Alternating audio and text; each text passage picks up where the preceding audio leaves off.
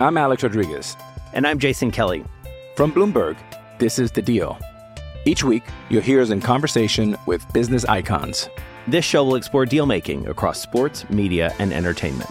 That is a harsh lesson in business. Sports is not uh, as simple you know, I- as bringing a bunch of big names together. I didn't want to do another stomp you out speech. It opened up so many more doors. The show is called The, The deal. Deal. Listen to The Deal. Listen to The Deal on Spotify.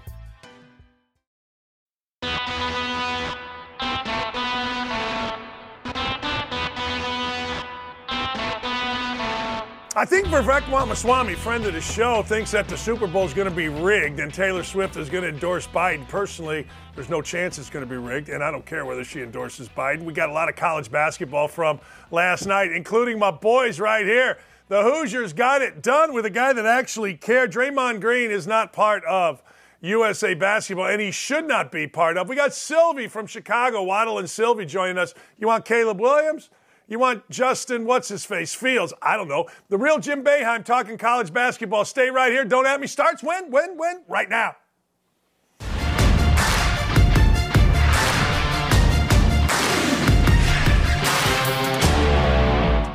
Vivek, baby, you could have been a contender. See, I'm not one of those that's ever going to believe, ever, ever, ever, going to believe that elections, well, I believe elections are rigged. There's 100% no doubt about that in my mind. I mean, I grew up in Northwest Indiana. I mean, where a guy came to my dad's house and said, Hey, I want to sign up the empty lot. My dad told his buddy who's running for city council, Look, we don't own the empty lot. Melhams do. He went over there and signed up the empty lot and got a few votes. Don't tell me elections aren't rigged. But I got to tell you, I don't think Super Bowls are rigged. I don't. I know there's a lot of, hey, look, it is scripted. Hey, look, here's the script for the day. You're going to get a penalty here. You're going to do. There's no chance. You know why? This. People talk. Loose lips sink ships. How many people would have to be involved in fixing a Super Bowl? Vivek Ramaswamy he is predicting not necessarily a fixed Super Bowl, but he is predicting that this fame, this extended fame that has come with the Kelce and the Chiefs and the Taylor Swift alliance, is going to result in Taylor Swift endorsing Joe Biden at the Super Bowl. Does it affect you? Here's what Vivek Ramaswamy had to say. I wonder who's going to win the Super Bowl next month. And I wonder if there's a major presidential endorsement coming from an artificially cultured, propped up couple this fall.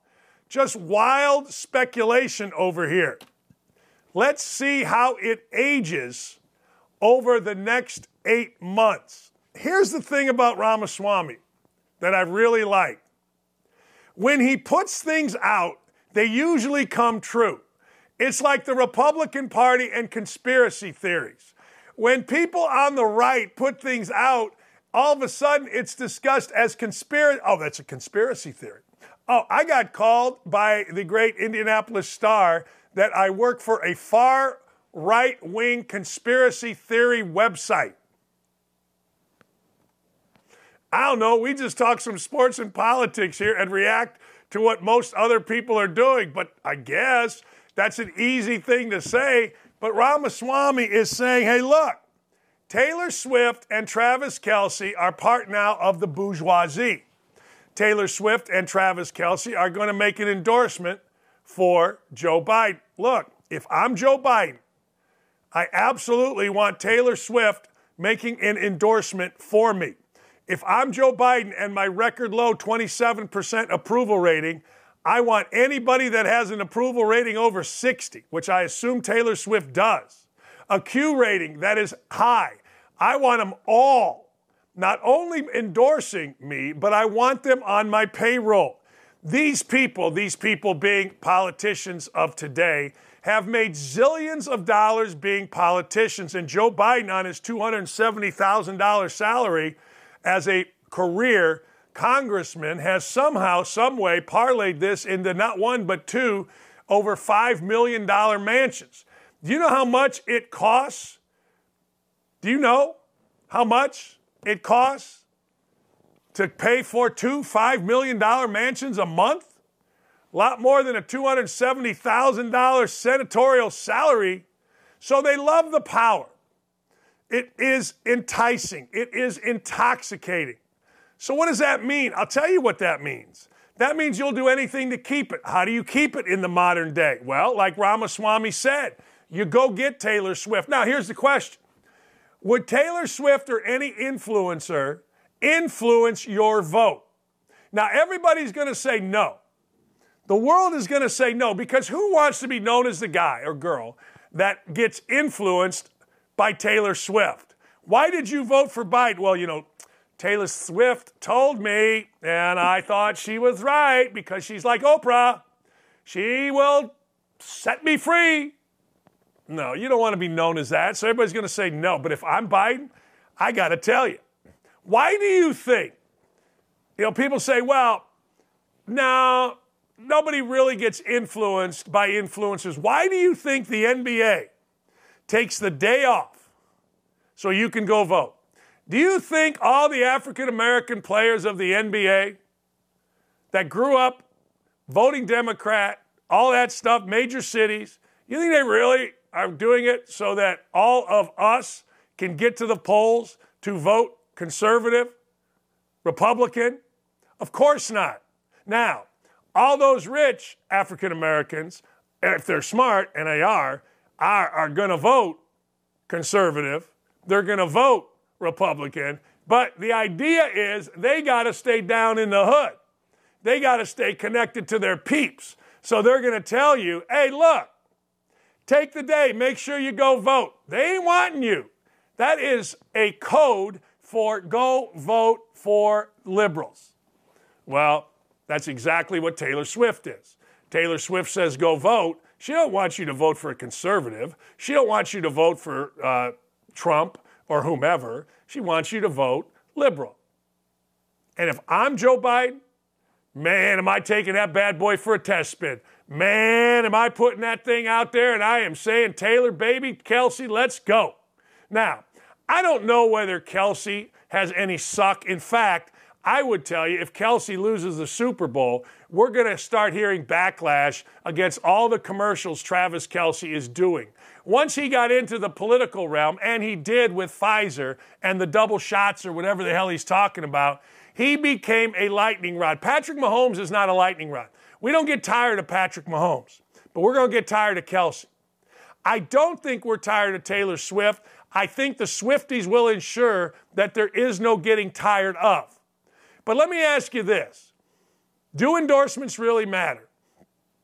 Do endorsements matter to anybody over 20, 24, 25? Do endorsements matter to anyone that doesn't put glitter on their face to go out to the club and spend $300 of their daddy's money on a credit card that they don't have for a $10 bottle of Seagram's? The answer is damn, I hope not. I hope we're all smart enough but hey, look, if I'm Biden, once again, you know what I'm doing? Sign her up, Taylor. Hey, yo, slush fund. How much can we get to Taylor? Well, you know, Taylor's worth billions of dollars. It's really hard to pay off somebody. Nah, everyone has a price. We need her on the payroll. Can we get her a job? Can we make her like Secretary of, of State? Can we make her like the Queen of Dubai? What can we do? Ramaswamy, when he speaks, it's a little like me on this show. I've thought about things. You tune in to listen. I say things that I've thought about. If they're any way controversial or they're any way opposite or in a direct opposition to what you think, you immediately say no. And then you start thinking about it. And then you come around to my way of thinking. Eh, not that I'm smarter, it's just my job to think about these things, throw it out to you, enlighten and entertain you. That's how I feel about Ramaswamy. When Ramaswamy speaks, I go to the chin. And you know, when I go to the chin, I'm doing some thinking. I put my frown face on.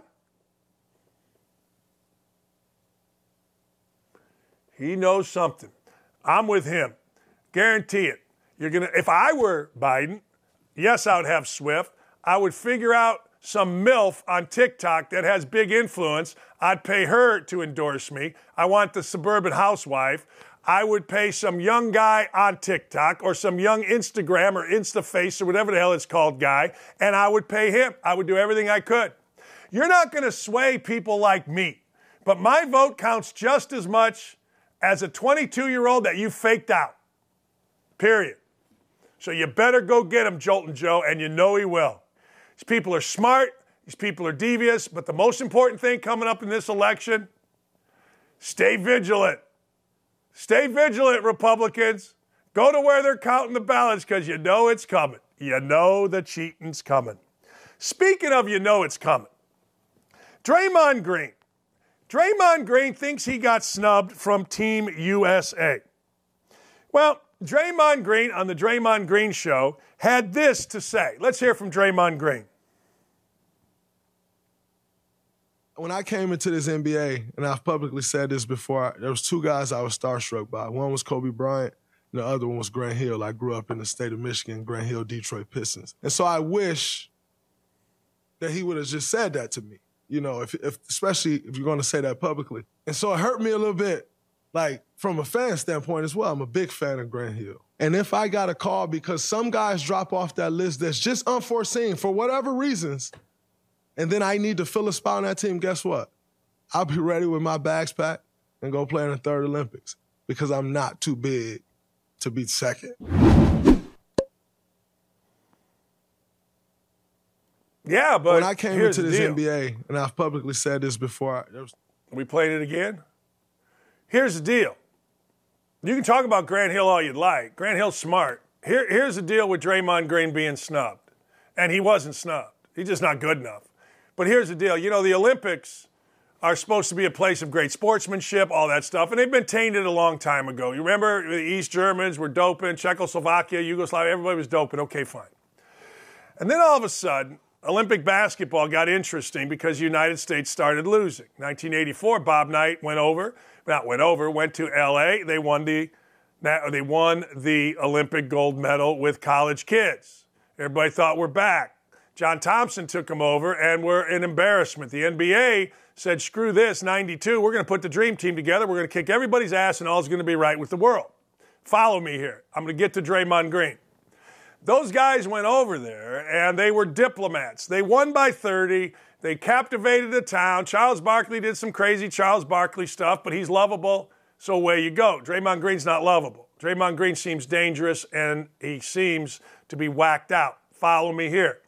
So, fast forward, the Olympics sent guys over. Allen Iverson and other guys acted like idiots. They embarrassed the United States on a national, international stage. They embarrassed the NBA.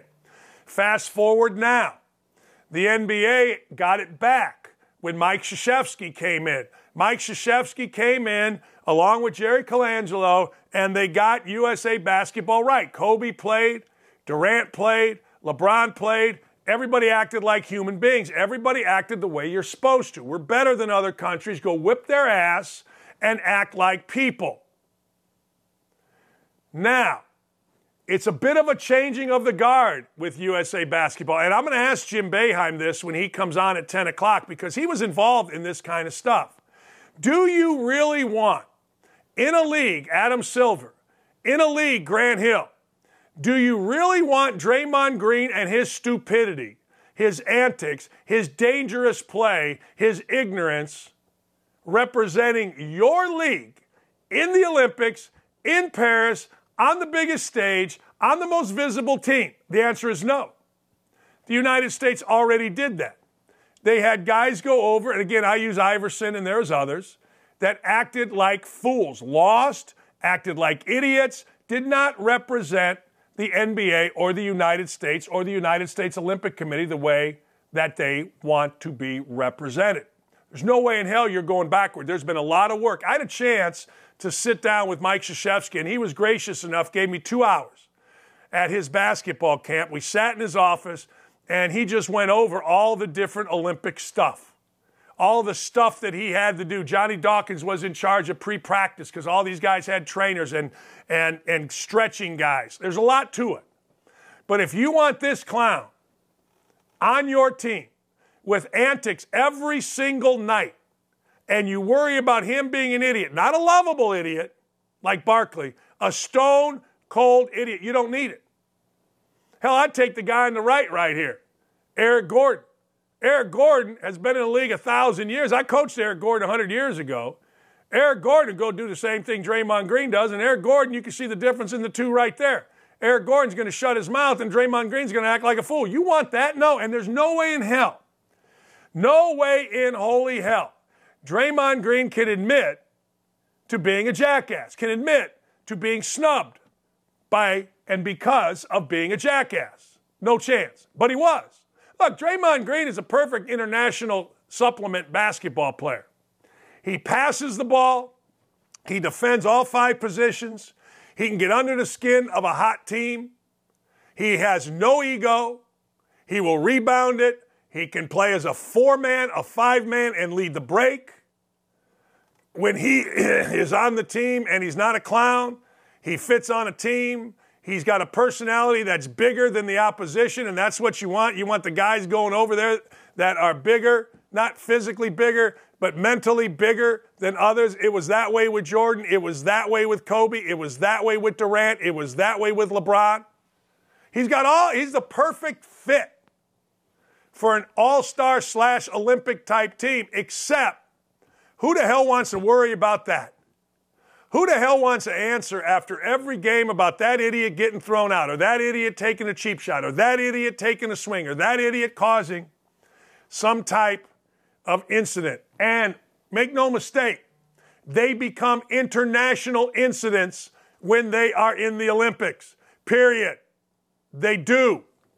Period. You don't need it. Now, Draymond Green's got his platform. And I don't know if you know this, but Draymond Green, since he came back from whatever the hell, you know, little uh, siesta he went on, already acted like an idiot with Anthony Davis. See, if I were Grant Hill and I were seriously considering Draymond Green, let's just say for the sake of argument, for the Olympic team, I would say, Draymond, let's meet. Let's grab a glass of wine, let's grab a coffee, let's grab dinner. Draymond, do you want to be on the Olympic team? Yes. Draymond, here's our concerns. Dray, and this is before the season. Draymond, we're going to watch you. I can't have incidents. Start the season, you watch. And maybe they did this. I don't know. I'm going to ask Boeheim. Boeheim's been involved in all of this. I hope he'll be honest with us. But I would want to know, and I would want to watch. I don't want to hear. I don't want somebody looking me in the eye and saying, yo, you know, I'll be good. I'll be. No, no, no, no, no, no, no. I want to know what happens when something bad transpires. How do you react? And Green, even though he's been suspended, reacted in typical Draymond Green fashion. You can't have him on your Olympic team. You're talking about a sport that is trying to grow itself. You're talking about a sport that pimps itself out to China for crying out loud, pimps itself out big time. They want to be, they don't want to be, they want to be worldwide. And he ain't the guy to get you there. And good, good for Grant Hill, good for USA basketball for telling Draymond Green, I got you. I got you right here. Get out of here. Uh, white, black. We talk white, black a lot, don't we? On this show, we're not afraid to talk about white, black because we judge people by the content of their character, certainly not the color of their skin. Our life, my life, has been such that I don't care whether you're black, white, green, or purple. I care whether you're a jackass or not. I care whether you're a liar or not. I care whether you have any type of integrity or not. But we talk about it a lot in sports. We certainly talk about it a lot with Stephen A. Smith and guys of the NFL on ESPN. Well, it reared its head the other day, and I don't know. I don't know whether this is race based or I don't know. Maybe Stephen A. Smith, for the first time ever, might actually know something about basketball. Can't be that. But here's Stephen A. Smith. Stephen A. Smith talking about how great it was for Joel Embiid to drop 70 and how ball hoggish, ridiculous it was for Luka Doncic. Black, white. Here's Stephen A. Chinless wonder. But in all seriousness, guys, in all seriousness, guys, Mike, let's not go overboard with this. The fans want this? No, the league wanted it. The league But why wanted does the it. league want? But- but I understand- they say it's because of the fans. don't Don't, get me wrong. I'm saying the fans don't want guys getting mugged and no fouls getting called. Right, okay. But the fans didn't want what we saw last night in Atlanta. Did you see that? This is not a situation where Karl-Anthony Towns dropped 58 in the first three quarters and then disappeared. It was an APB out for him in the fourth quarter and all of this other stuff. But the 58 points he scored in those first three quarters, a lot of those points, he was being challenged. This is not that. What transpired last night in Atlanta was disgraceful. It made me feel like I, I mean, uh, let's just go out and get somebody that don't want. You don't have to play defense. All you got to do is play offense. You ain't have to play defense. That's what the hell took place in Atlanta last night. There's a difference. Don't tell me anybody wants that. No, you don't want to change it and go back to old times. But in the same breath, you don't mean for it to resemble the first three quarters at NBA All Star Weekend, which is what last night looked like in Atlanta, Georgia. The Hawks, you should be ashamed of your damn self. You really. Right. Look, I like the NBA playoffs. I do. I, I do. I don't like the NBA regular season. Luka Doncic wants to go get a million points, go get a million points. It's the way the NBA is. In fact, there was a video of Luka Doncic. We can't show it because it's in-game highlight. Takes the ball the length of the floor, steps this way, steps around three defenders, lays it in. Nobody even jumps. Nobody. So in Stephen A. Smith's point, he's right. But that ain't Doncic's fault. That ain't. NBA players are really good. Like they're really, really, really good. Like they're stupid good. But NBA players to me, eh. Do we have another clip? That's the only one. Oh, okay. Well, NBA players to me, to Stephen A. Smith's credit, and it's not just against Doncic, it's against everyone. Like they ain't playing if they don't want to play, man. They ain't trying. Stephen A. Smith came to the other people Embiid defense saying he was dominant at 73 when he had 73, and Luka Doncic, it was disgraceful. Now, what Stephen A. Smith is trying to do, and I hate that I waste time on this guy, but it is interesting. He's trying to show his NBA brethren, the guys in the league, that he is down with their cause, which is Whitey can't play. Whitey can't play. It's kind of fascinating, really. I don't know if Whitey can play or not, but I know Luka Doncic can play. And that's not from Stephen A. Smith or anybody on my TV. That's from listening to other players. like, holy cow, this guy's unbelievable. And I get that. I don't know if this is racist.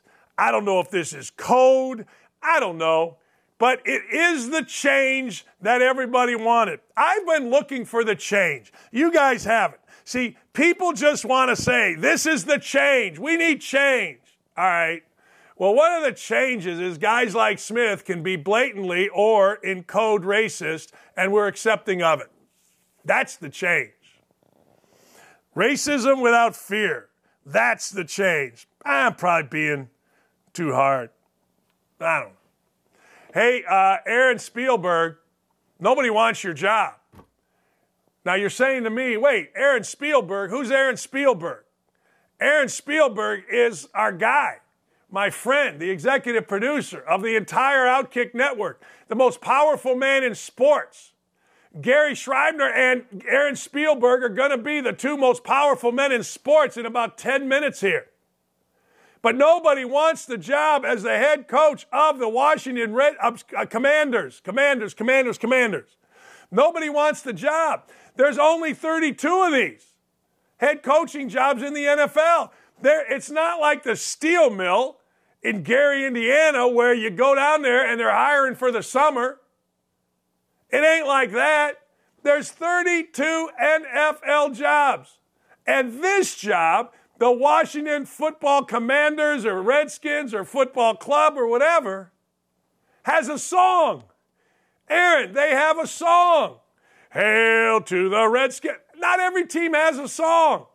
There's history. They're playing in a fairly easy division. I know Philadelphia is good, but are the Giants? Dallas is good. I don't know. But nobody wants that job used to be gold, Jerry. Gold. It's gold, Jerry. That job used to be the schnizzle. That job used to be the shizzle, the hizzle, the fizzle my dizzle. Now you can't get, you cannot get Ben Johnson, the offensive coordinator of the Lions, to take the job. It's like the biggest win of the offseason thus far is Ben Johnson staying with the kneecap biter out in Detroit. Run it back, baby. Run it back. I was shocked by that. You got new ownership. So it's not like, well, you know, you look at your phone and you're like, well, wait a second. Daniel Snyder did what? You know, if you get um, if you get alerts, it would be like NFL, ESPN, or Outkick Alert, Daniel Snyder. Well, Daniel Snyder's not there. And by the way, my man Aaron Spielberg says he'd rather work in the mill. Come on, we got new ownership. The difference between being a head coach and being an assistant coach is awesome, except game day. No, I lied. Except after losses. Then, what you would rather be than the head coach, you'd rather be the 29th assistant down at the end of the bench. When I was a grad assistant, Indiana, my school, we would win, great. We would lose, great. Hey, I don't care. The poker game's at my house after the game.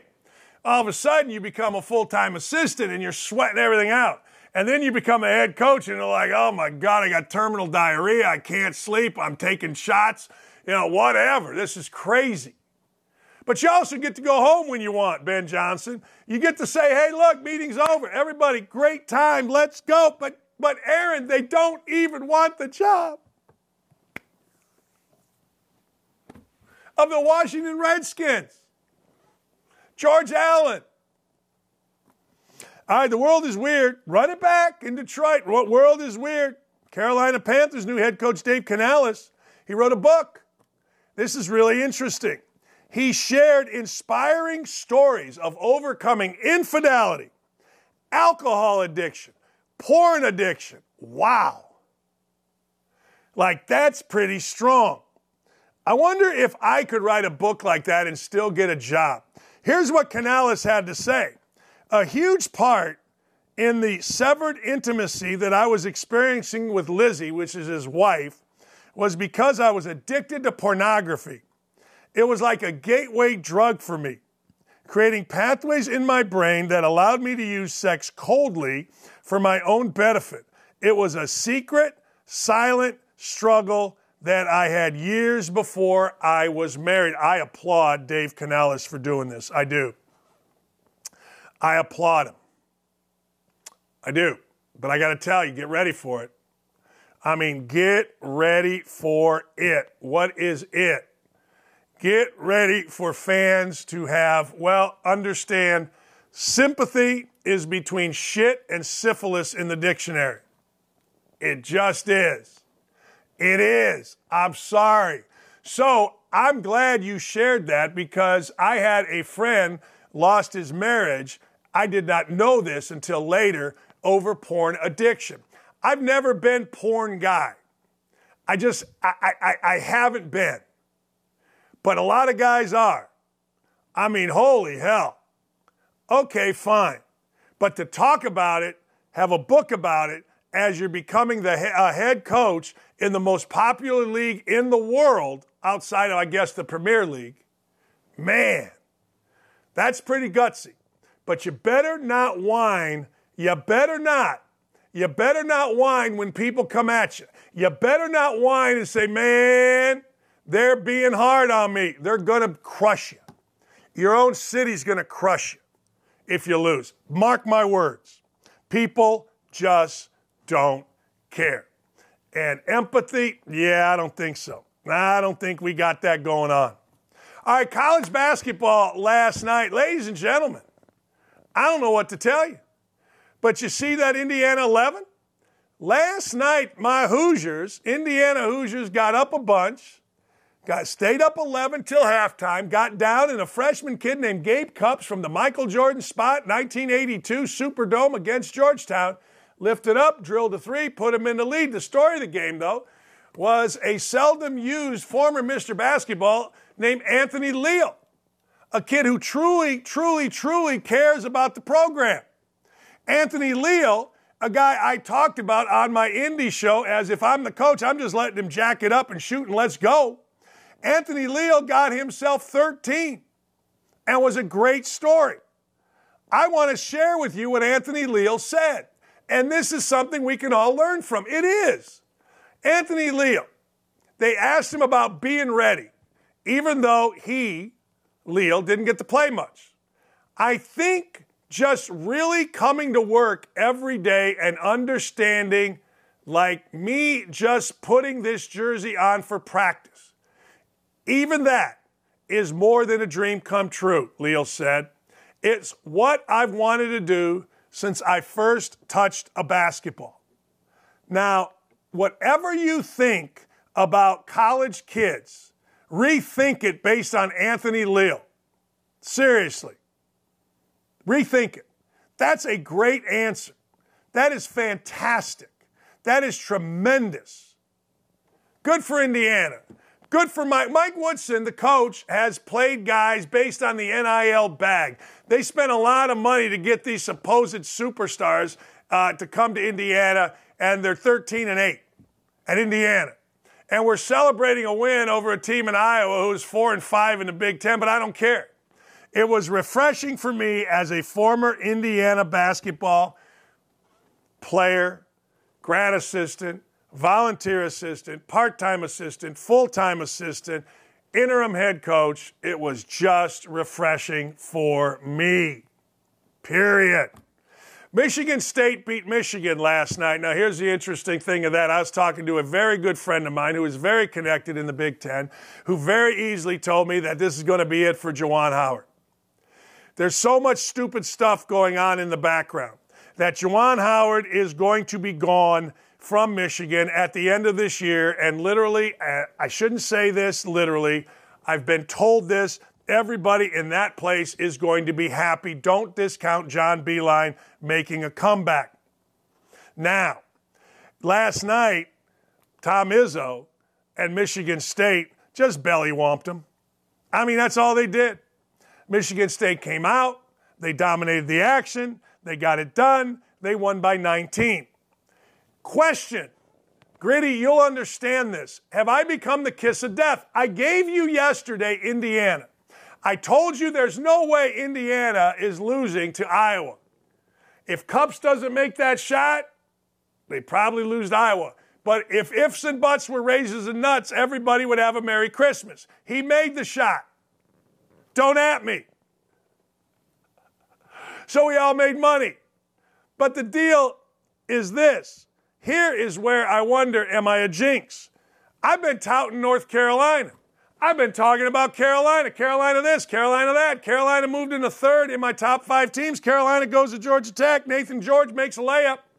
Seconds to go. Next thing you know, Damon Stoudemire, in his first year as head coach at Georgia Tech, has beaten both North Carolina and Duke. How about them apples? 74 73 in a game that was back and forth the entire time. And not only am I a jinx, it cost me a blank ton of money because I had a parlay that included Indiana a winner, Illinois a winner, Illinois State a winner, and all I needed was the third ranked team in the country to win a damn game. Speaking of Illinois State, why do I talk about Illinois State? My son coaches at Illinois State. Period. So Illinois State goes to Murray.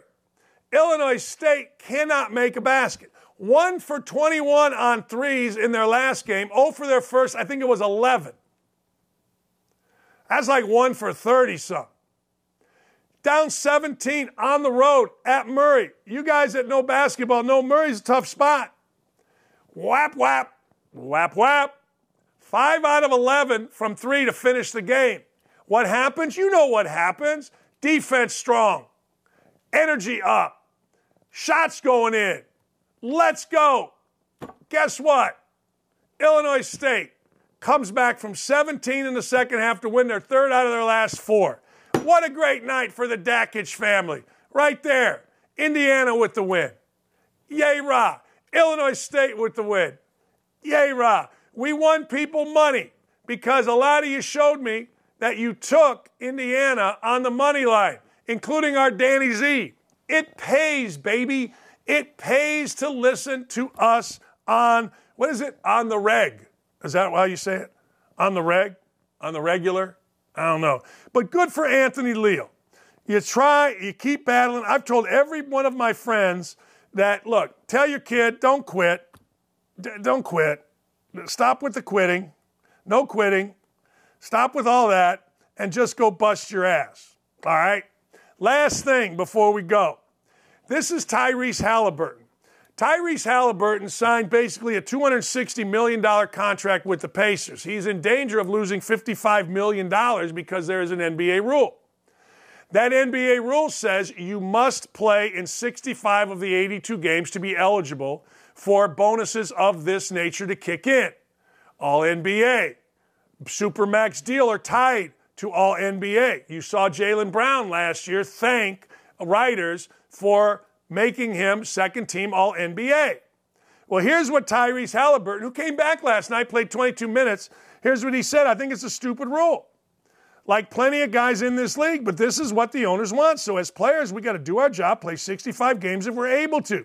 That's what I got to do. Take care of my body, has to be able to play in those games. And I think you're seeing other players in the league kind of face the same thing as long as the owners are happy. Well, okay, all right, but the rule was put in because guys weren't playing even though they were healthy. It's called load management. It's not the owner's fault. It's not the owner's fault at all. It's the players. Look, you sign a contract, 250 million bucks. We're not asking you to split the atom. We're not asking you to run the country. We're just simply asking you to play a basketball game a couple, three times a week. It ain't that hard. I love Halliburton. He came back last night, played 22 minutes. He's a star. He's a great kid. I've had a chance to sit down with him. He's fantastic. But damn, it ain't the owner's fault. And this was collectively bargained.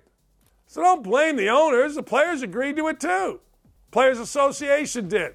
All right, when we come back, my friend, Marc Silverman, Silvy, from Waddle and Silvy on AM 1000, we're going to talk about a couple things.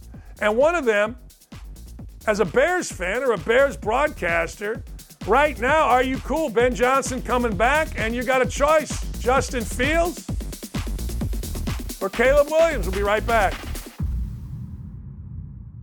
Man, I'm fired up. Sack the hell up and don't go anywhere. Don't at me. We'll be right back after this.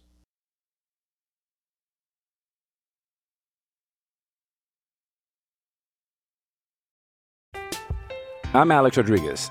And I'm Jason Kelly. From Bloomberg, this is The Deal. Each week, you'll hear us in conversation with business icons. This show will explore deal making across sports, media, and entertainment. That is a harsh lesson in business. Sports is not And, uh, as simple you know, I- as bringing a bunch of big names together. I didn't want to do another stomp you out speech. It opened up so many more doors. The show is called The Deal. Listen to the deal. Listen to the deal on Spotify.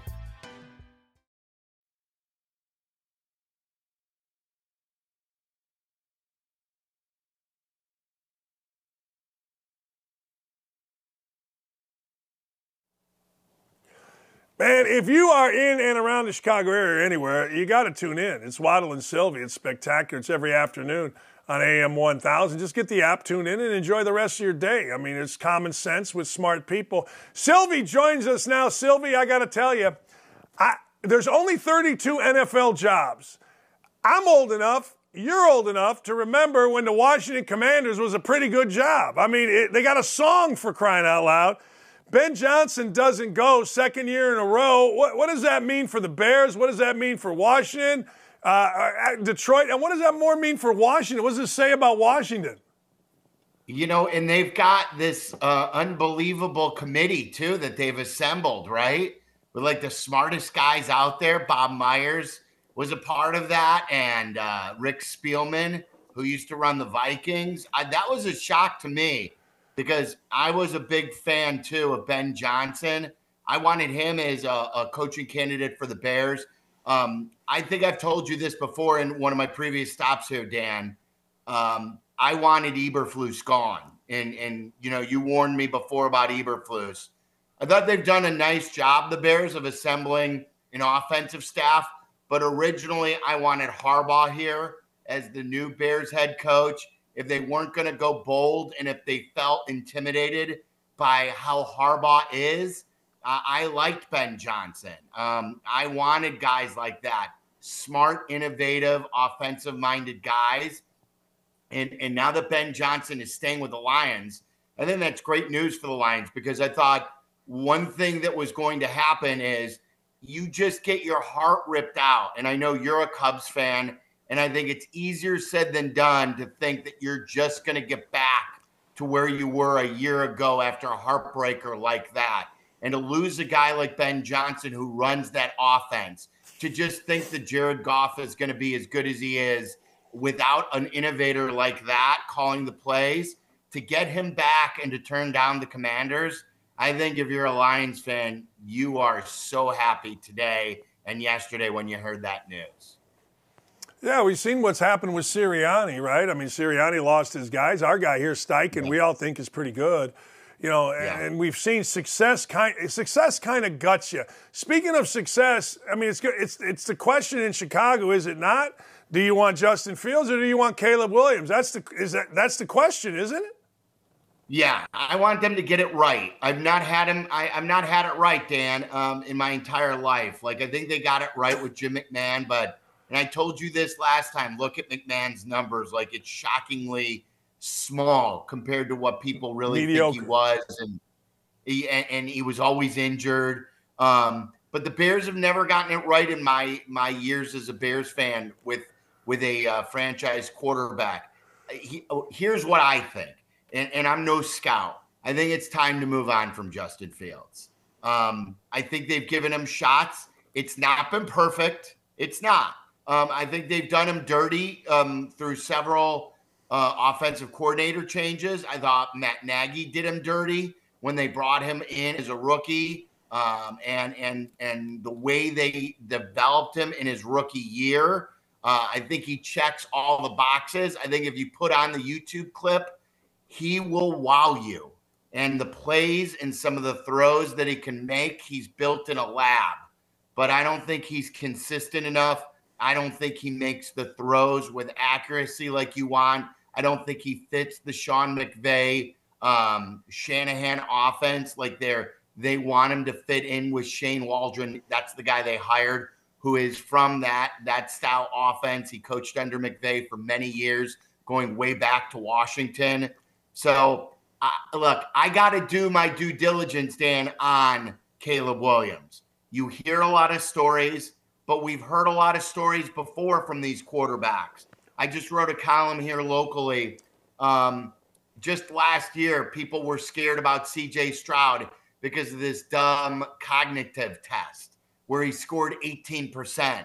You know, how did that work out for everybody? How did that work out for Carolina? You know, there there are all these draft stories, you know. The great Bill Polian, remember, said Lamar Jackson should be a wide receiver. So, you know, you hear all these stories uh, Caleb Williams this, Caleb Williams that. So yes, I want the Bears to do homework, but I just think he's he's too good at this point to pass up with this gifted number one overall pick. What would you be happy about? You mentioned moving on from Fields. That would entail a trade. What would you be happy to get in return for Justin Fields? I think a second round pick is, is, is fair. And – you know, I think the one thing that you've heard is the Sam Darnold package that the Jets got. Um, I think it was from Carolina. And I think, you know, Darnold is not as good as Fields. And the Jets got, I think it, it's a second and a fourth. So, you know, I, Kiper's thrown out that he still thinks the Bears can get a first. I'm not sure about that. Now, look, it maybe it takes a desperate team. Um, you know, here's an intriguing team for you, Dan.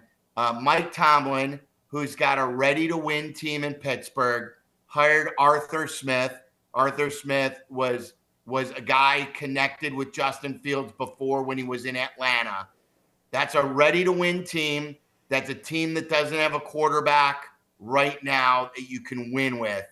If Pittsburgh's willing to give up what like their late first round pick, maybe that's the team. New England, Pittsburgh, Atlanta, um, those are the teams. Vegas could be a team, a match.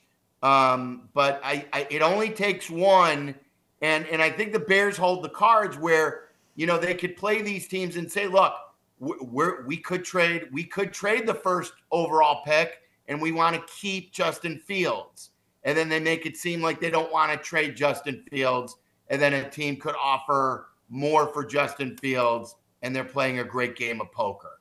Poles did it a year ago with Carolina, and he pulled off this great coup maybe he could he could fleece a team for Justin Fields. Yeah, I mean, hey, by, by the way, speaking of New England, what did you think? Uh, no Bill Belichick, at least not yet. Seems like that ship sailed. No Mike Vrabel. What do you think? What happened here? I'm shocked. I'm shocked by Vrabel, aren't you? Yeah, I am. I am. I, yeah, I like I, that I was Vrabel, another like. Yeah, like that was that was again what, what we talked a lot about, Dan, is this great free agency crop of coaches. And look at all the ones who are still left. Belichick's left. Um, you know, Harbaugh was the guy I told you that we wanted. So Belichick's yeah. left, Vrabel's left, Bobby Slowik's still there in Houston. Um, ben Johnson, we talked about. Uh, Tomlin is could be a free agent next year. I think it would be stupid if they don't sign him. He's got to get that offense right, though. Um, but but a lot of the guys that we were talking about for that we wanted at, at the Bears to go interview and get rid of Eberflus are all guys who didn't end up getting jobs, or at least don't look like they're going to get jobs at this point. I'm really surprised by it. The one thing about Belichick, though, is if you hire him and I know you're old school, so maybe you're gonna look at me and you're gonna swap me down here after I throw this at you. He he's a fun sucker. And you know, with today's athlete, where yeah. if you're not ready to win, and, and I get it if you're a ready-made win team, and if you would take over Dallas, and if you would take over Philly, a ready to win team, and and yes, you you can go. But if if he's taking over in Atlanta where you're not quite ready to win. You know, it, it, Brady and Edelman and other guys like that have said, yes, he won, and yes, they're grateful, but man, he never, ever, ever made it fun for them. I, I, you know, back, I, I, I talk. No, I'm not. No, I, am absolutely not. I understand. Look, I, I think all that goes out the window if the last four years he had taken New England to the Super Bowl without Tom Brady. I think that people would be like, look, I just want a good thing. You know, but I, if I'm an owner, it's funny. I talked to a guy coached with Belichick for about 15 years, and he was in the NFL for 35 years, and he's like, look, Couple things. Belichick is not going anywhere without complete control, and I'm not giving him complete control. And two, it's a lot. It's a lot. It's a hell of a lot with him every single day. I'm hey, I'm totally with you on it. It don't you agree the moment that Tom Brady walked out that building and he went eventually to Tampa Bay, we were going to compare. We were going to compare Brady against Belichick without Brady, without Belichick, Belichick, and the winner was clear. Silvy, it was it wasn't even close. Not close, not close, and and that's the thing. And when you turn it over now to Belichick, it's not like you're getting a spring chicken who you know is going to be around for a decade, and and right. you know you can do it. So you saw Mac, you saw Mac Jones, and you saw the way he wanted to do it when he started over, it, like you said, with his own team. So why is it going to be different if you turn it over uh, with the Commanders or with Atlanta? So like uh, Bill Belichick is fantastic, and I'm not I'm not going to take away that he's the greatest of all time because remember, uh, uh, Tom Brady was picked 199. He had to develop him. He had to turn the reins over to him and instead of going back to Drew Bledsoe, there was a lot that he had to do as a coach. It wasn't like Brady was the number one overall pick and he simply just rode the greatness from the very start. What Belichick did was amazing as a head coach. So I'm not taking anything away. but I understand why a team isn't turning over the reins to him now at 70 plus years old. I agree. I know you got to run, my friend. I, I can't thank you enough for getting up with us. Thanks, Silvy. Appreciate you, man. Anytime, Danny. You're the best. Waddle and Silvy, one of the iconic shows in Chicago. You can go just to download the uh, WMVP AM 1000 app and you can catch it. It's great. Uh, they're just great dudes, just absolutely fantastic guys, and I'm always appreciative of when he or they come on. Tommy's been on. Uh, uh, uh, Silvy's been on, and they just always bring good stuff. They bring smart conversation. Jim Boeheim's going to join us. I'm, you know, he was involved in picking guys for USA basketball. He and Krzyzewski straightened out USA basketball, and I don't want Draymond Green on my team. I don't want to have to worry about Draymond Green when I'm over in Paris. I don't want to have to worry about Draymond Green acting like an idiot, creating an incident. I don't. Draymond Green's been complaining that he got snubbed by USA Basketball, and particularly Grant Hill. Well, uh, Jim Boeheim, back in the day, I told you this before, USA Basketball was great. Michael Jordan went over, Barkley caused some incidents, but it was always in good fun, it seemed like. Then, after the Dream Team, they started bringing schmucks. Allen Iverson, guys acting like idiots. You don't need that, particularly in a sport that's trying to grow itself uh, internationally. It's trying to make take over the world. Basically, is what the NBA is trying to do. So now you're going to go into Paris. Now you got the most recognizable athletes at the Olympics are going to be the basketball team from the United States of America. I don't know. You tell me. You want Draymond Green smacking somebody? You want Draymond Green flailing around? You want Draymond Green running around the court acting like an idiot, twirling his finger? Who knows what Draymond Green's going to do? So I don't want it. And I'm really curious. I'm really anxious to talk to Jim Boeheim and get his take. He may poo poo it. I may be, may be dead wrong, but I'm not. Just think about it from your own standpoint. It's like uh, yesterday I had to do an onboarding. You know what onboarding is? Onboarding is when you're with a new company and, you know, so they were talking about you got to go through all this DEI training, sexual harassment training. I'm watching videos, all that kind of stuff last night. And they're talking about business trips.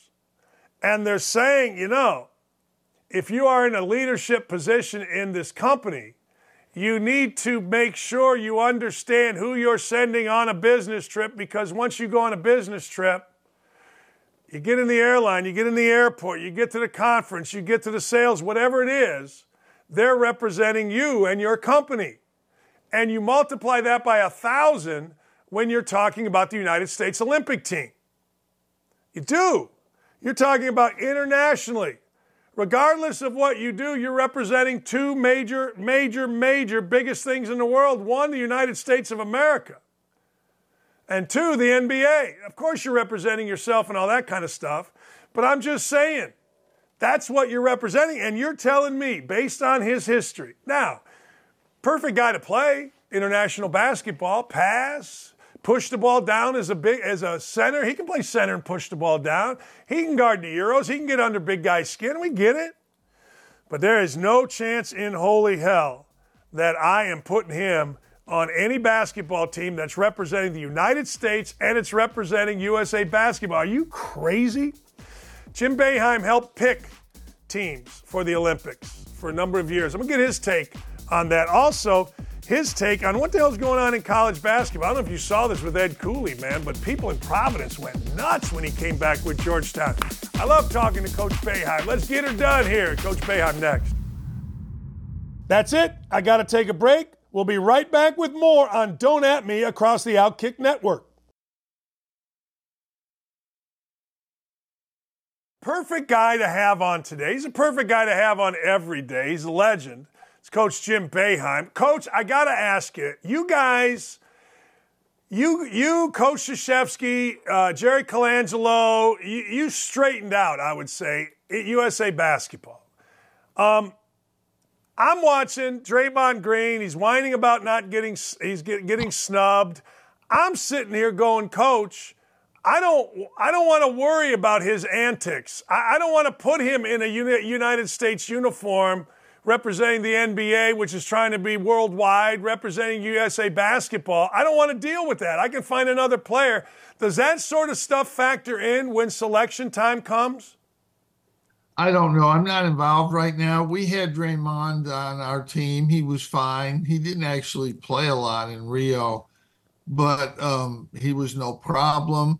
Um, I think when I looked at the list, I mean, they have, you know, 20 guys that are great players or more on that list. So you have to really wonder what usually happens is one by one they drop out for injuries or tiredness or something. Uh, I do get the impression that more guys are looking to play this year, but that's a thing that's managed. You know, Sean Ford manages that all year. He's really the kind of team guy that deals with NBA players from USA. And all year it'll change. Different guys in, out, every I mean, you just don't know who's really going to be there until you get done with the NBA season, and get to the summer. So it's very difficult to manage that. Uh, it looks like the best play, players kind of want to play this year, and you really need them to play.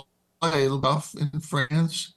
Um, the gold medal will be tough, like it was last Olympics. We just got there. Um, if the best players don't play, it makes it very difficult. In the World Championship two years ago, the best players didn't play, and you know we didn't win. The world has got too many good players uh, for us not to send our best players. So it looks like from the outside looking in that our best players are looking to play this year, which will be very helpful.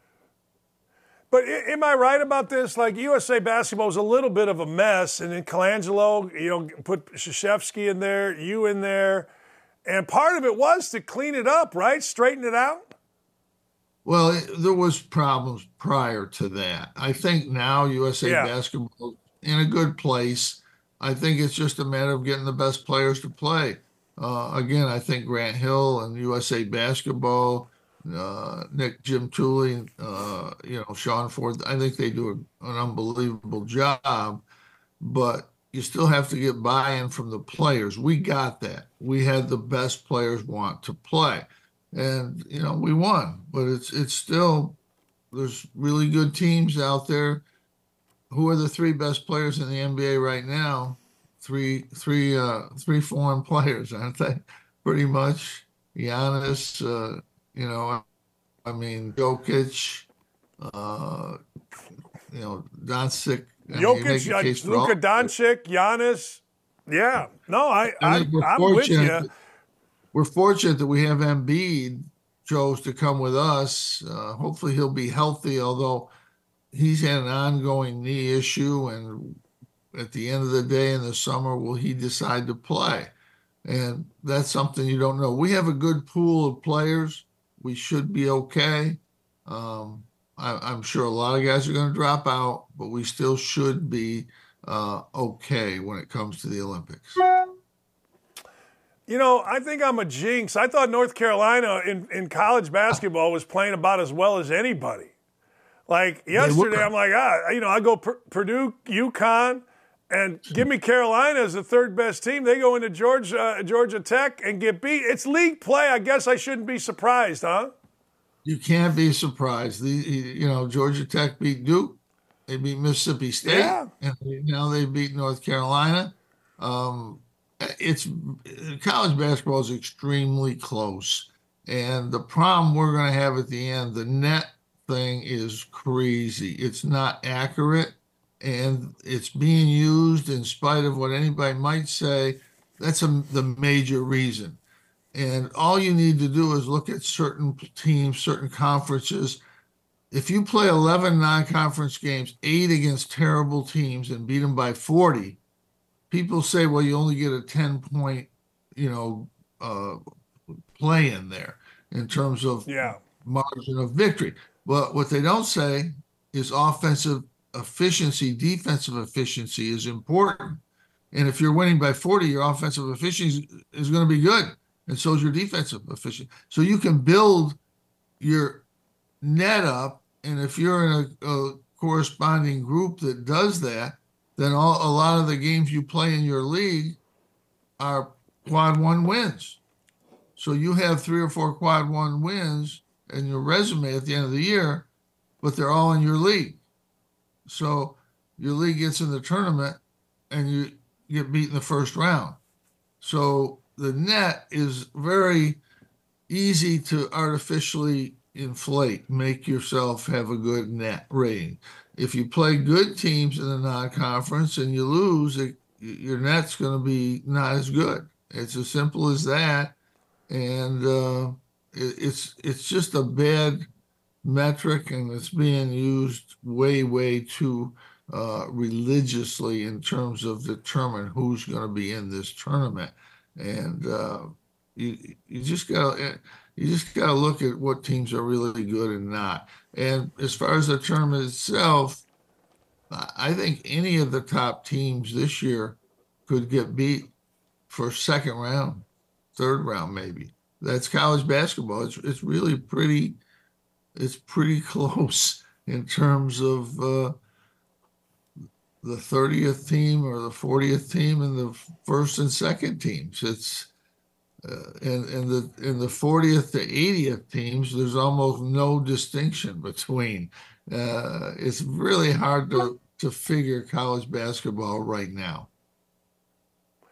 Speaking of figuring college basketball, you, are the perfect guy because you have a brain that is a basketball encyclopedia. It's a it's a history lesson talking to you. So I got to ask you, in your time, have you ever seen, and, and if you have, who would you equate it to? A guy like Edey, who is just big. And uh, have you ever seen anything like? I'm not talking about Jabbar with hook, but just a big old, just big. You ever seen anything like this? Well, he's big, but he also has really gotten better. I think you have to give him credit. He's a much, much better player. I think Purdue's better around him. I mean, I had they were my early pick, and then I kind of moved to Connecticut. But I think they're clearly the two best teams in college basketball. However, I think they could get beat early because that's college basketball and a one game play in situation. Anything can happen. Um, I guess that's what's good about the tournament. It's what's bad about the tournament. Um, you know, the best teams aren't always going to win. You know, starting in 1908, when you first got involved in college basketball, do you think that had you ever seen? Because rivalries were hot. You and and Georgetown and Calhoun and Louis. I mean, but were you ever? Did you ever feel to be endangered? Like I'm looking at what was going on in Providence the other day with Ed Cooley coming back, and I'm like, you know We've all had people yell at us, but I, you ever felt like you were actually in danger on a road game? No, not really. But what's uh, what's ironic about Providence? I mean, Rick Barnes left, Rick Pitino left, um, right? Pete, Pete Gillen left, and they didn't stay anywhere near as long as Ed Cooley, or do anywhere near as much as Ed Cooley in resurrecting that program and to see that unleashed against him, who's a, really a good guy, everybody knows that. He just decided it, it really wasn't the money. He was making money at, at Providence. That, that wasn't the issue. He thought he needed a change. 12 years, sometimes you do. Um, and to see that, I mean, that was, he handled it well. He, he really did. But, you know, Providence has always been a tough fan base. I never really. I mean, it was probably one of the tougher places I think that we went in terms of the fan reaction to me or to the other coach. It was pretty hostile, but uh, really, yeah. I mean, it's a hostile place. They say things to you there, but we won there, so I always was able to walk out pretty happy. Uh, we won most of the time there, uh, but it's a tough place to play. Coaches have left there uh, three or four times, and they weren't met with the hostility that, that Ed was was met with, but he handled it well. What's uh what, what the boys what, what's their problem? I thought Dave Gavitt made that into a nice, peaceful Catholic university. I, I thought this was like, you know, utopia. I didn't realize those New Englanders were that angry. I didn't know that. It's a it's a tough place to play. It's one of the I'd say one of the more hostile places when we had the Big East rolling. Uh, I would say it would be, yeah, I'd say it was the uh, the fans are were not nice there. I mean, it's one thing to be loud, that's okay, but they they really weren't very nice there, and uh, you know, you came right out right where they say some of the most vocal fans were. So a tough place to play. I kind of like those places you got going. You know, you're never worried about your team not being ready to play. They you're going to be ready to play in that arena, and uh, so I didn't mind it. I kind of like those places. It's great when you can win there. Uh, you know, and no, fans don't win games. I mean, they, you know, Lou Carnesecca said it best. He when they asked him what arena was the toughest, he said the ones that they had the best players. Those are the toughest. Those are the toughest arenas to play in. Only Louis could say Boy. that.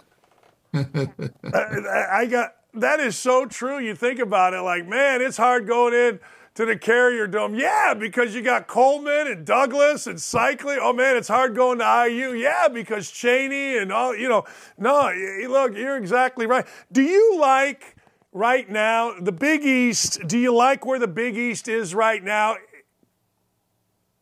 Well, it's a good conference. I mean, it has been. I never thought it wouldn't be.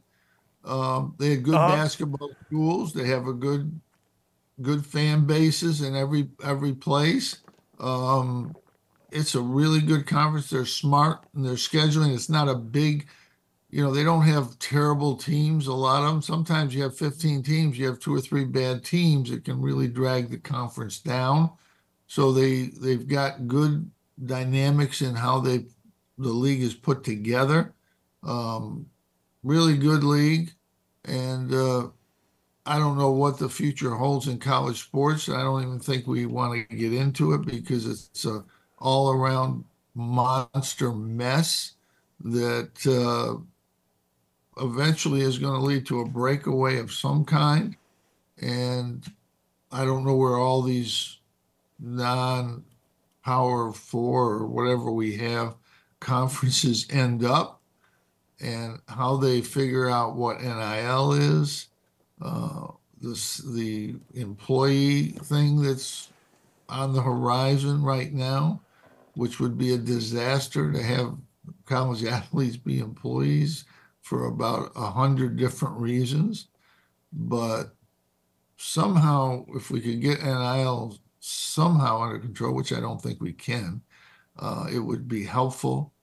But it's uh, it's really quite a crazy uh, lands- landscape in college sports right now, with the West Coast coming east and all the different movements and to to really for what to just get TV money. That's all because it there's not makes no sense to play UCLA to play Rutgers uh, except for money. And I don't think the money in the long run will matter that much because no matter how much money you get, schools get from TV, they spend it all anyway. So they still end up needing more money.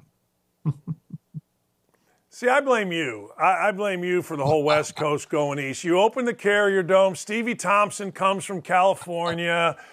You know, uh, Sherman Douglas is hiking balls through his legs to Thompson for dunks in the garden. It's like one of those deals where if Boeheim didn't start this west to east movement, the Pac 12 would still be there. I got to get Bill Walton on this. I think there's something to this. I think it's your fault. There's nothing, there's nothing to that. All we did was encourage kids to come to different schools, and that was good. That we weren't asking the presidents to come of these schools. We right, right, right. Players.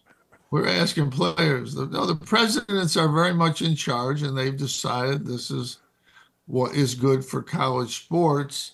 And I think we'll look back someday and realize this was not good for college sports to break up the Pac 12 and move all these schools.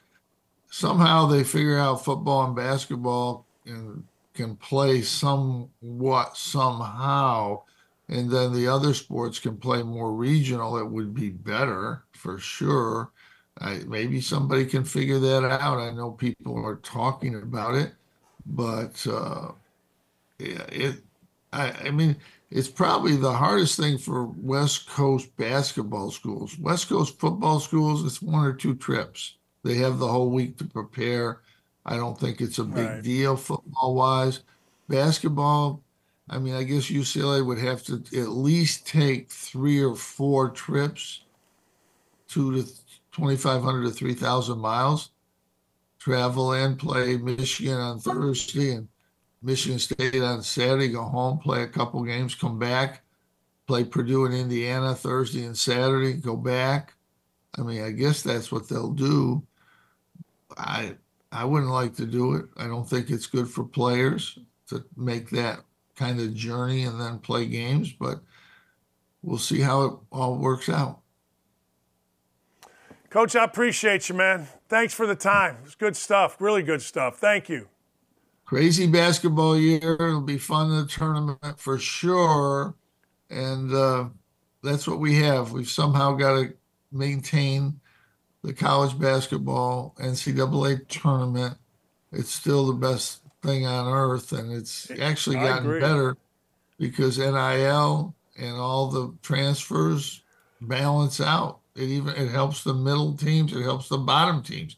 You said Georgia Tech won these games. Yeah, they grabbed a couple transfers that have really helped them, and even North Carolina, two transfer portal guys that, in the starting lineup that have really helped them.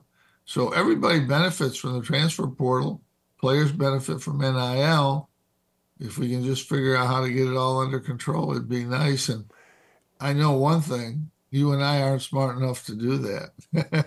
Oh God, I know you are. You are. You you are. I'm I'm um, I'm dumb personified. Hey, I, is there one team out there taking Purdue or UConn out? You mentioned. Is there one team out there that you're like, you know what, that team's got a real shot. I like that team in the tournament. Is there anybody that just jumps out at you?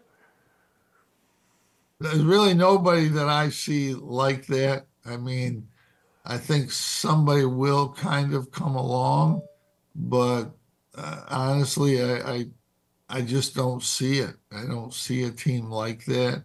Um, somebody will come along, you know, for sure. No, you know it. Yeah. but I don't know. I we really can't tell. I I couldn't.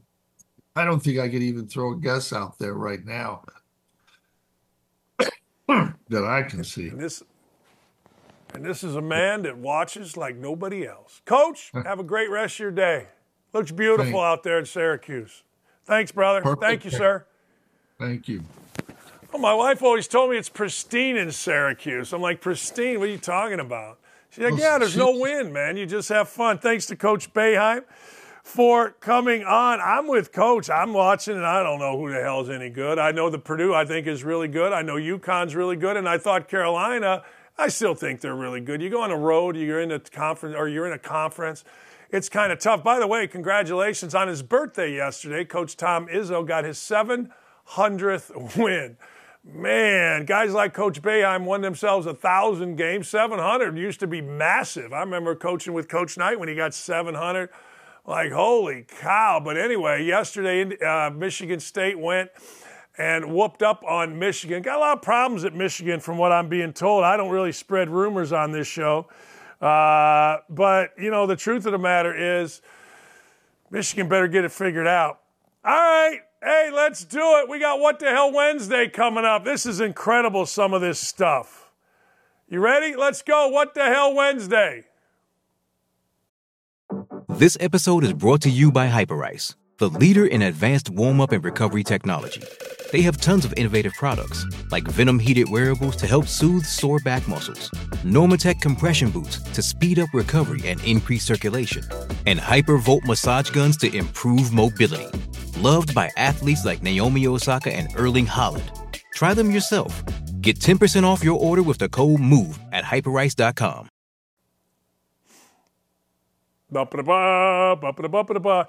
All right, you know, whale vomit is the key. If your lady smells nice, if your wife, your girlfriend, or both smells pretty good, you know what the key to it might be? Whale vomit.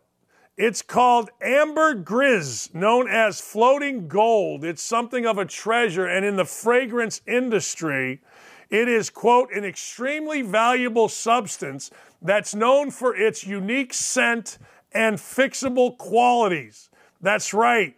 The world's largest, the world's largest manufacturers of fragrances use whale vomit and sperm. Uh, it's from sperm whales. So next time you're smelling good, ambergris is produced to protect the whale's gut from sharp objects and over time is expelled and can be found floating in the ocean or washed ashore. It's credited with making a perfume scent last longer, last sharper, and it is very, very expensive. Go up to your lady next time she smells pretty good and go, hey, what scent of whale piss or whale vomit do you have? And see how that goes, just for the hell of it. Just see what's going on there. Just see, hey, look, whale vomit looks pretty good. Uh, who hasn't been there? Who hasn't been there with this? A man in Philly, suburban Philly, is charged with killing his neighbor after feuding over the defendant's snoring. Police have charged a Philly man with murder. They apparently got in an argument, and it ended up with a dude being stabbed to death. They had said this. They had said and argued about snoring going through the connective wall. So the deal is this you got a duplex. So I live here, here's a wall, you live on the other side of the wall. Well, Robert Wallace apparently snored like a crazy person. So loud, in fact, that Christopher James Casey could hear it through his wall. Now you're like, what? Uh, so Wallace decided he was going to remove a screen from a window in Casey's home. He opened the window as Casey was eating dinner. And after a verbal confrontation, Casey stabbed Wallace in the chest with a large military style knife. How about that? So I'm just sitting at home, I'm having a little dinner. Next thing you know, it's stabbing time. I'm going to go a stabbing.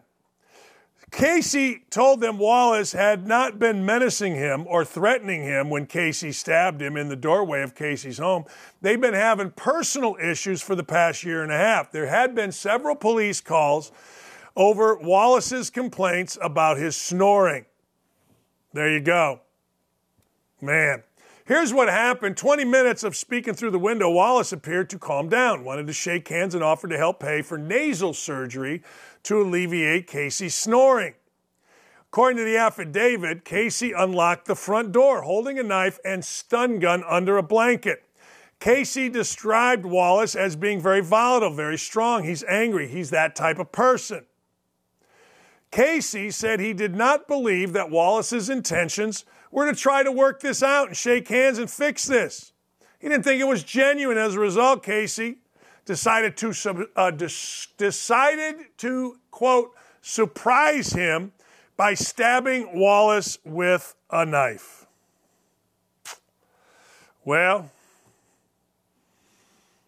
don't go a stabbing. Why? Why the stabbing? Like, why? Okay, dude snoring. It's not fun. It's frustrating. I get it. I mean, look, if you've ever been anywhere where someone's snoring, you get pissed. You get pissed. You do. Okay. But don't go a stabbing. And particularly don't go a stabbing when you're going to be the only suspect, when it's like right there. I mean, if you're going to go a stabbing, then do it somewhere where you can hide out and not be the number one suspect. Ah. A Kentucky City wants to let you know and let extra extraterrestrials know that it's okay to come on down. And this is a big city. This is where the University of Kentucky is. This is the Lexington Convention and Visitors Bureau, Lexington, home of UK. They used an infrared laser to beam a message into space to invite extraterrestrial travel, travelers. The first thing you'll notice as you descend upon Earth's atmosphere, this said, above central Kentucky is the lush green countryside that surrounds Lexington's vibrant city center. That's our famous bluegrass, the message begins. This is an actual message going out to space. It goes on to describe gentle rolling hills, horse farms, bourbon, before suggesting places to eat, drink, and stop. That's awful arrogant, now that I think about it. How arrogant are we? We're assuming extraterrestrials speak English. We're assuming extraterrestrials understand our language. Don't we have like 8 bazillion scientists on this extraterrestrial thing? Don't we have a bazillion people that are like, hey, we've studied this. Hey, we'll tell you they speak extraterrestrial. It's very arrogant. Listen to this. The effort was led by a guy named Robert Loder, who is a native of Lexington. He's an expert in computer engineering, astrobiology, and search for ET intelligence. You ready for this? We brought together experts in engineering, linguistics, digital media, philosophy, and science fiction to design, debate, and transmit this message. It was sent with FAA approval and has a coded bitmap image. Pretty serious. What, would, what do you think? Let me ask you. Eh, eh, these, these questions just jump into my mind. What do you think would really happen? And I don't know whether it's a flying saucer. I don't know whether it, you know, everything seems to be white or it seems to be gray.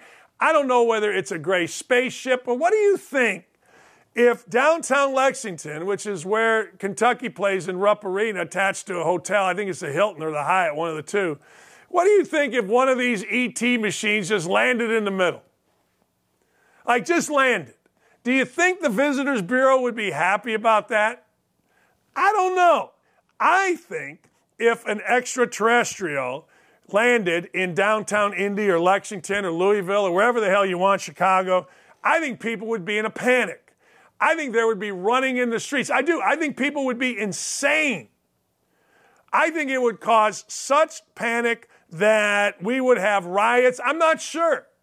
So I always say this it's one of my life's mottos be careful what you wish for. And having, I got a cul de sac right up here. Having a flying saucer land on the cul de sac might be cool, but man, I don't know. Uh, a Florida man, listen to this, this is smart, 77 years old, in Florida, where all of, not all of, where many of the elderly are having the sex. This guy planned to misbrand erectile dysfunction drugs to a retirement community. Look, what this guy wanted to do was just say, look, these things will get you going. It's got to be in the villages. Yeah, it's in the villages. 77 year old dream of becoming a Florida drug dealer has apparently been foiled.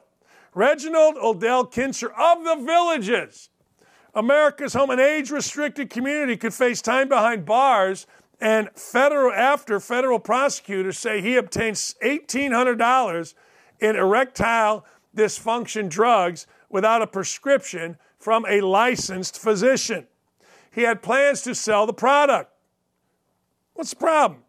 He could go to a year in the joint and face up a fine of $10,000. He had plans, according to the feds, to redistribute these drugs to others locally and outside the state of Florida. They said that the information was only considered to be allegations, and of course, Kinzer is innocent until proven guilty.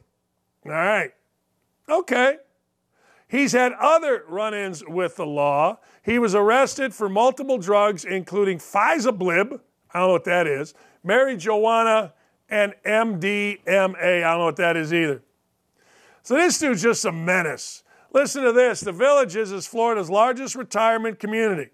And there's a myth that it's the STD capital of the world.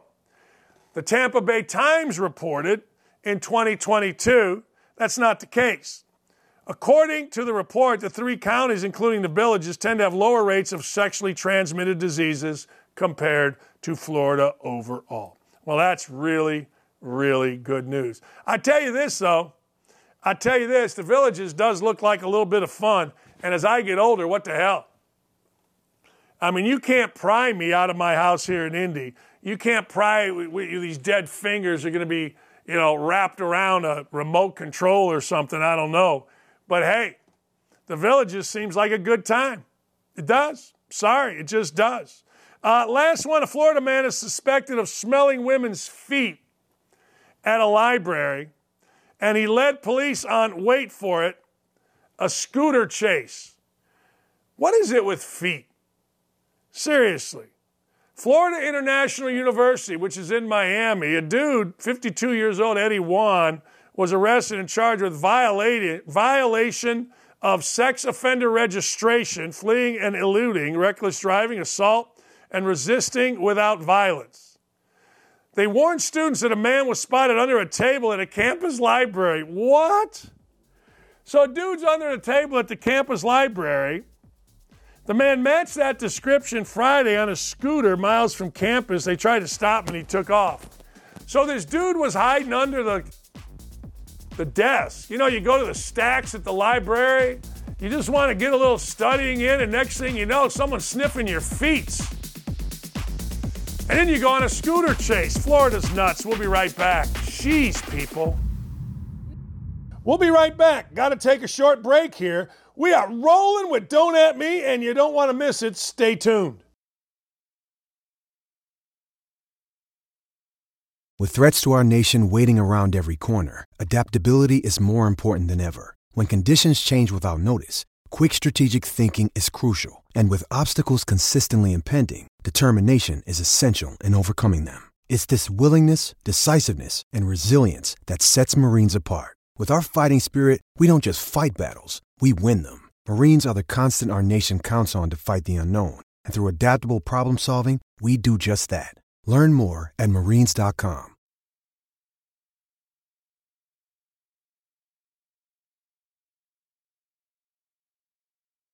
You know, this is something I don't really get into. I, I, I don't know whether the COVID vaccine is the all encompassing vaccine, meaning it could help Travis Kelce play through an entire season because he's vaxxed, and the unvaxxed Aaron Rodgers got hurt four plays in. But apparently, Ashish Jha, former White House COVID 19 response coordinator, thinks that it's funny and ironical that Aaron Rodgers tore his Achilles tendon. I don't get into this season due to the simple fact that he isn't vaccinated.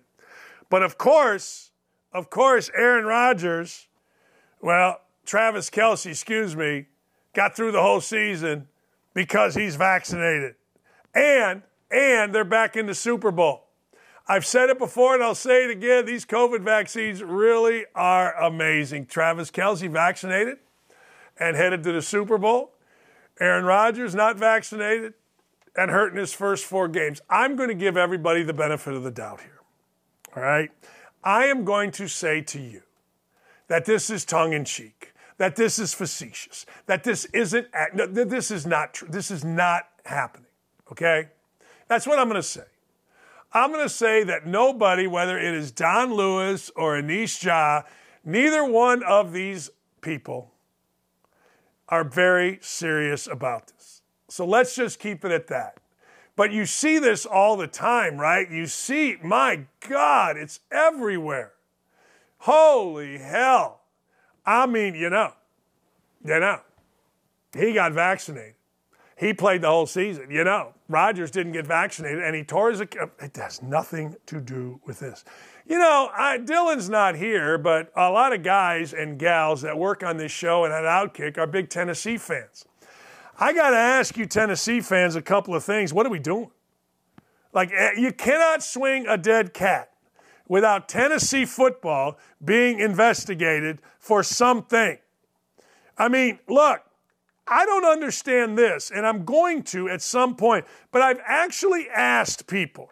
I've said to people, hey, what are the crimes of NIL? What could you possibly have done? The last year they were penalized for infractions, Tennessee was, within the football program. Here it comes another major probe, and I'm going to try to explain this. They had 200 rules violations last year, last summer, they answered to. All right? They declared that the case was one of the worst that they had seen. Okay. Fast forward. All right, whoa, whoa, whoa. It included 18 level one violations, around $60,000 in impermissible inducements. Okay. Fast forward. This latest case. Details aren't really being told. The school acknowledged that at the NCAA was investigating. Much of the investigation appears to be centered on the man with one name, Nico, stud quarterback. Nico, uh, I'm a Vela Lavella, I don't even know. All I know is he's the stud quarterback. He supposedly got millions of dollars to come to Tennessee. What's the problem? What's the problem? I don't know what to tell you the problem is, but they're saying this is serious. There's level one violations.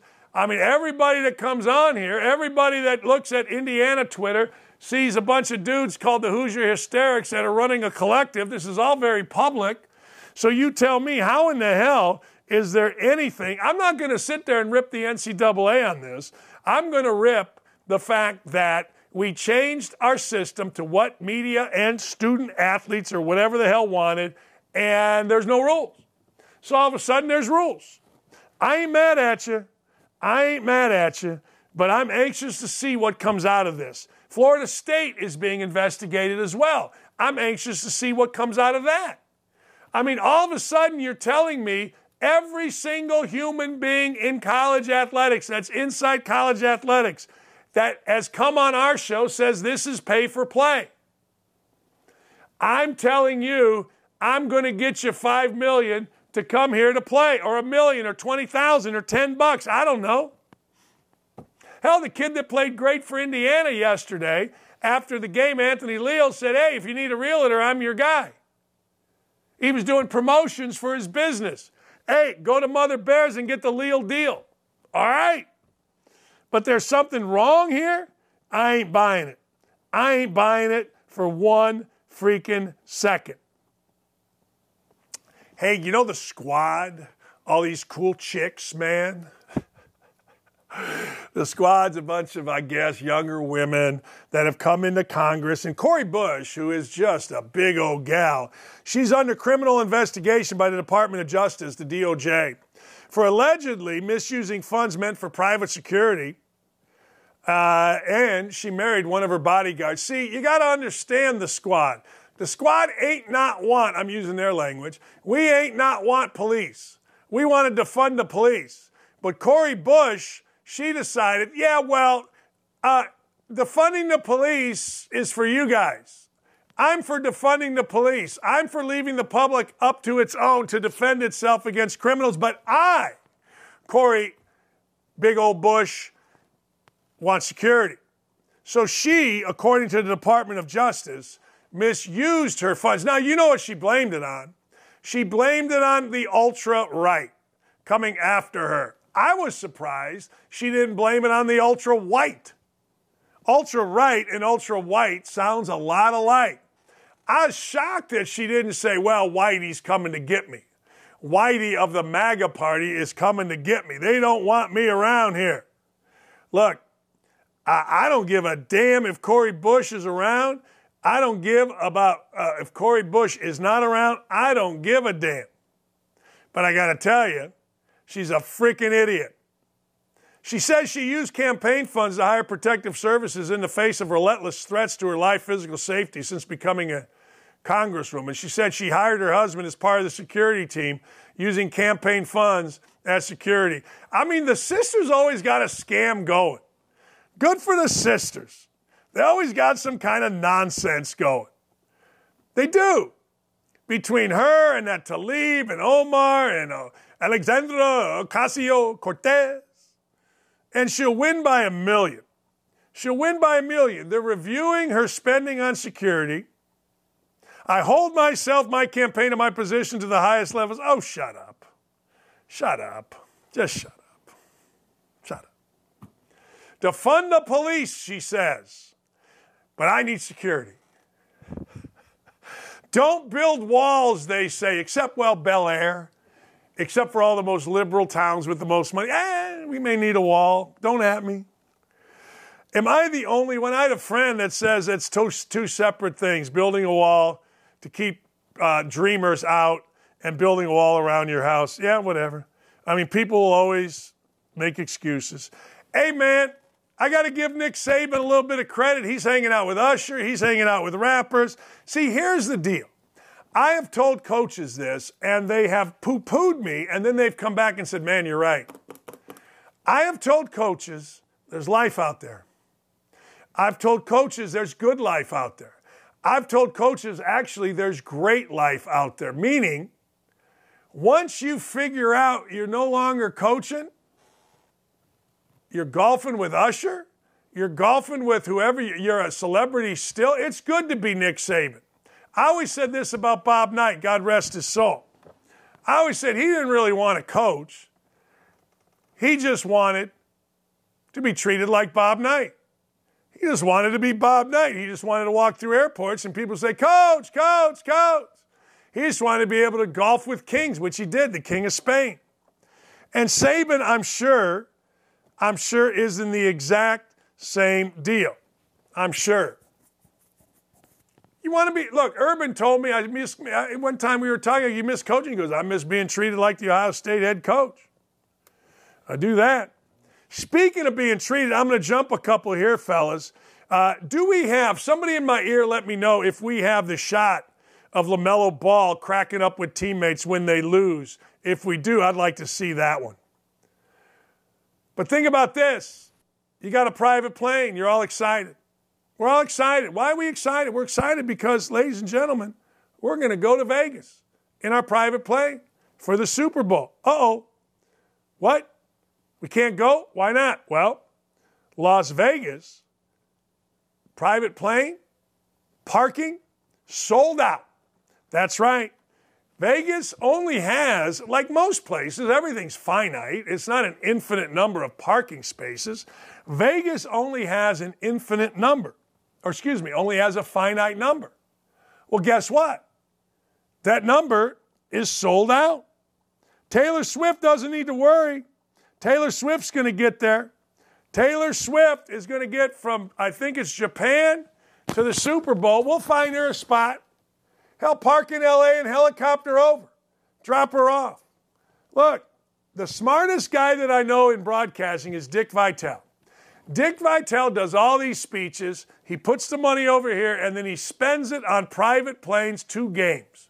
He does not fly commercial. Uh uh-uh, uh he ain't doing it. No. Private planes are a luxury most of us can't afford.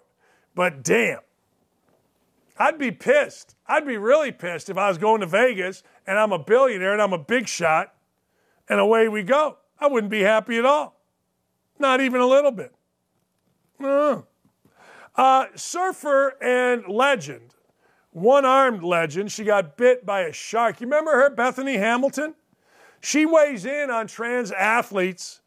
Male bodied athletes should not compete in women sports, period. Isn't it amazing? Isn't it amazing that we got to have this conversation? Isn't it amazing Male bodied athletes should not be competing in female sports, period. Now, some guy says men shouldn't be competing in female sports, period. No, you can't do it that way. Because the, the lunatics are going to argue that, uh, you know what, I'm a woman, I feel like a man, man, and there we go.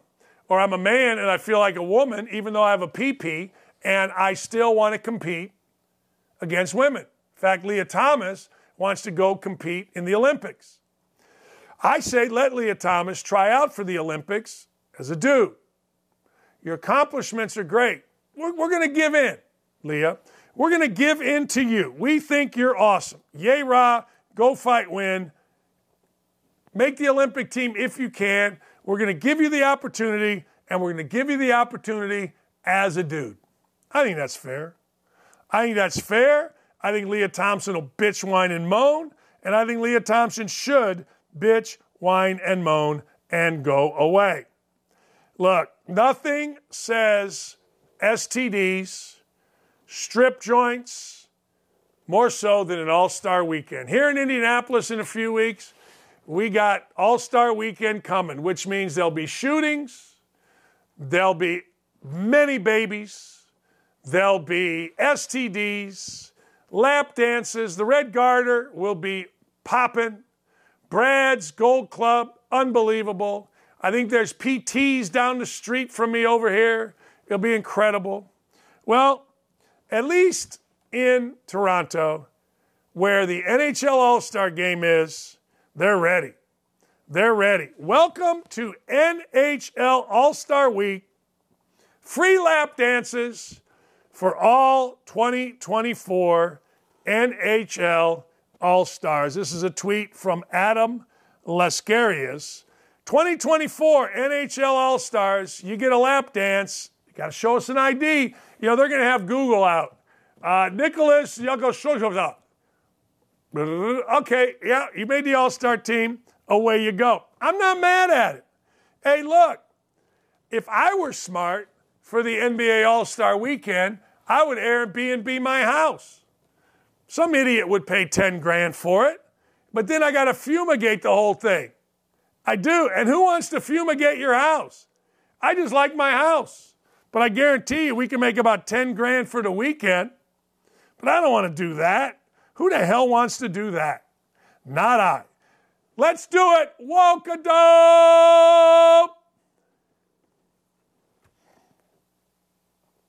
I love the hat. You know I love the hats. I love the hats. What are we doing? I see me. I don't see Wokadope.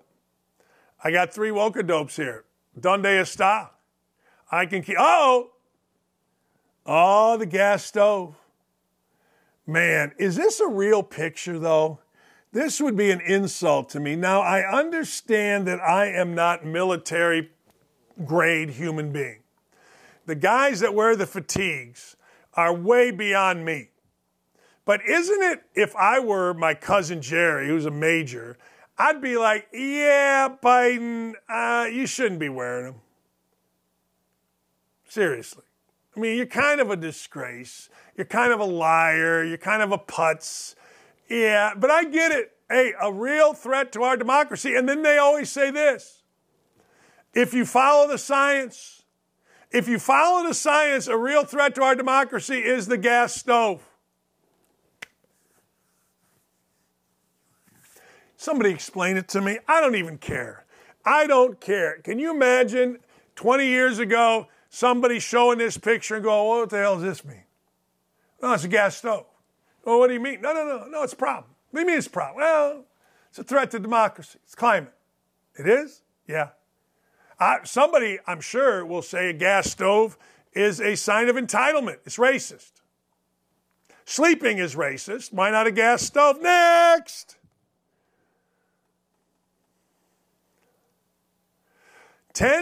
$10,000 worth of barbed wire at the border. 130 billion in arms for Ukraine's border. Isn't that unbelievable?